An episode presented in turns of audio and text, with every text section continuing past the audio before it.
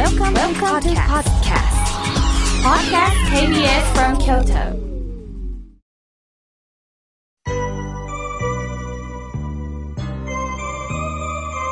さあ、ここからはたくさんのメッセージをいただきましたので、順に紹介させていただきます。まずはじめにおはがきをいただきました。ぽっぽりさん、ありがとうございます。みょうけいさん、おはようございます。私はなかなかと片付けができないんですけれども、どうしたらいいでしょうかとのことです。そうですよね。片付けができないということで、まあ以前も何度かね、この番組でお話ししたことがあるんですけれども、まず、使うもの、使わないものというものを、ちゃんとまず分けてみて、私だったら例えば箱に使わないものをちょっと入れてみます。それが1年経っても2年経っても3年経っても使わないんであれば、徐々にそれをリサイクルに出すか、またはゴミとして出していくのか、その仕分けを徐々に徐々に順番にするようにしています。人間は持っておくだけでこう安心するということはありますよね。これはものを大切にするということです。ただ、物って増えるんです。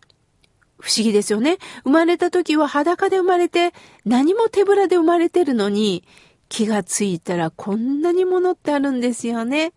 だけど使ってるものっていうのは本当に何割かなんですよね。持ってるだけで安心するっていうのがあります。でも、持ちすぎるのもちょっとしんどいですよね。そこでちょっとずつ仕分けをしながら、いよいよこのものとはお別れか。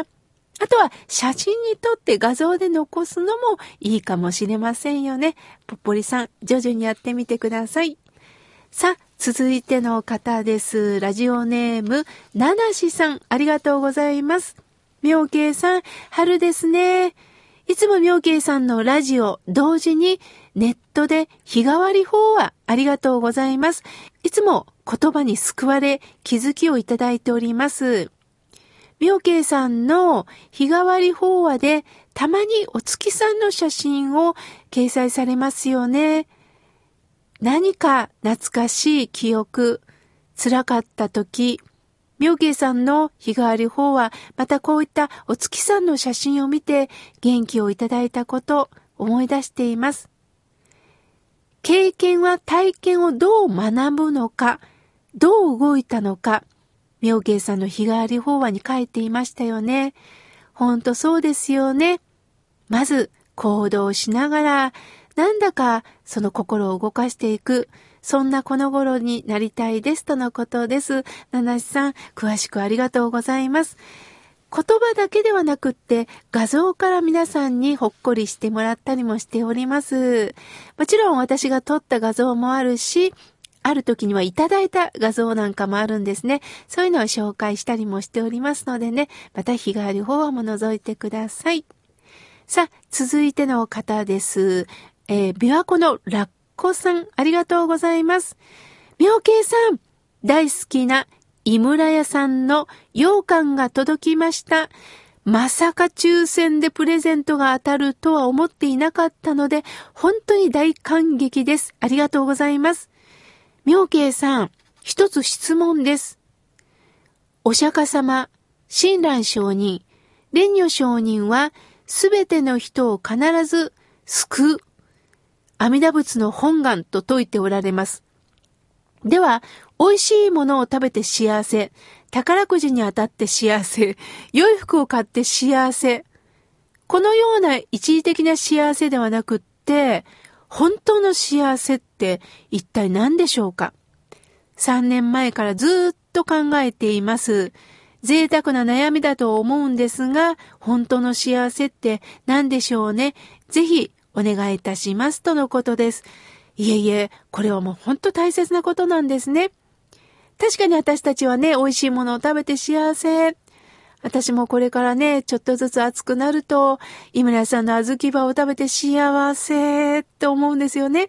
これも幸せです。でも、琵琶湖のラッコさんが書いてるように、亡くなったら、ああ、なくなった。また次食べたいっていう欲望は生まれるんですね。ただ、これも幸せなんですけど、本当の幸せっていうのは、消えてしまっても、なお、残ってる幸せです。確かに食べ物はなくなります。洋服をたくさん持ってても人間ね、やっぱり飽きるんです。流行を追うんです。本当の幸せというのは、今この私がこうして生きていけるという実感です。生きてるという喜びです。また、あの人からこんな言葉をいただいた。ああ、なんだかあったかくなったなぁと心が、今度本当に湧き起こる。形、物から、囚われから解放されて、何もない状態で、本当に心が喜べていけるのか、これが私は究極の本当の幸せだと思ってます。もちろん、物がないと食べていけませんよ。栄養もいただけませんよ。しかし、美味しいものを食べてても、ため息する人はたくさん見てきました。喜ぶという字にはたくさんあります。喜怒哀楽の喜もあるし、越にいるという喜び。これは一人だけでうふっと喜ぶことです。これも喜びます。喜びです。私、河村明慶の慶というのは、喜ぶという字ですが、慶の真ん中に心という字が書いてますよね。これは、今の喜び、今だけの喜びではなくって、後に喜ぶってシーナー章におっしゃってます。後になってようやくこういうことだったんだということが、後に喜んでいけるのか、そういった喜びというものを感じていけたらいいですよね。琵琶湖のラッコさん、貴重なメールをありがとうございます。さあ、続いての方です。はじめまして、みょうけいさん。法話で毎日癒されております。私は埼玉に住む天球と申します。現在74歳です。私が文字の生まれだったら、必ず妙慶さんのお話を毎日聞くんですけどね。コロナが蔓延して気の抜けない日々ですが、これからもよろしくお願いしますとのことです。ああ、そうですか、そうですか。嬉しいですね。ほんとね。あのー、近くだったらね、お会いできますよね。しかし、会えなくっても、こうしてメールや番組でつながっていますよね。その中で、共に離れていても、共にお念仏をいただけるのか、この小言が大切だと思っております。どうか天球さん、これからもよろしくお願いいたします。さあ、続いての方です。メールをいただきました。ひでみーさん、ありがとうございます。私と姉二人とこれからも仲良く、長生きして、以前のようにみんなでワイワイとお話をしながらご飯を食べたりしたいです。ほんとそうですよね。もう、今、このコロナのことで、大きな声で笑いながら食事をするということはね、本当にできにくくなりました。黙食でお願いします。黙って食べてください。本当だったら喋りながら食事もしたいんですよね。だけど、これからお互いに健康でいるためには、コロナが現実にいるということをお互い認識しながら、喋りたいけども、やはり食べてる時はマスクなしですからね。食べて、そしてマスクをつけて会話ができたらいいですよね。または大声で笑いたい時にはちょっとお互い距離を持って屋外で笑うとか、そういう工夫をしながらね、ひでみさん、ぼちぼちと。さあ、続いての方です。メールをいただきました。まどかさん、ありがとうございます。宮川市よりいただきました。妙慶さん、おはようございます。梅の花に可愛い目白が止まっていました。思わず笑顔がこぼれました。さて、妙慶さんのご法話は私の心の宝です。先日施設に入所している母と久しぶりに会うことができました。コロナで面会は禁止ですが、母の体調が一時的に悪くなったためです。正直絶望的な気持ちになりました。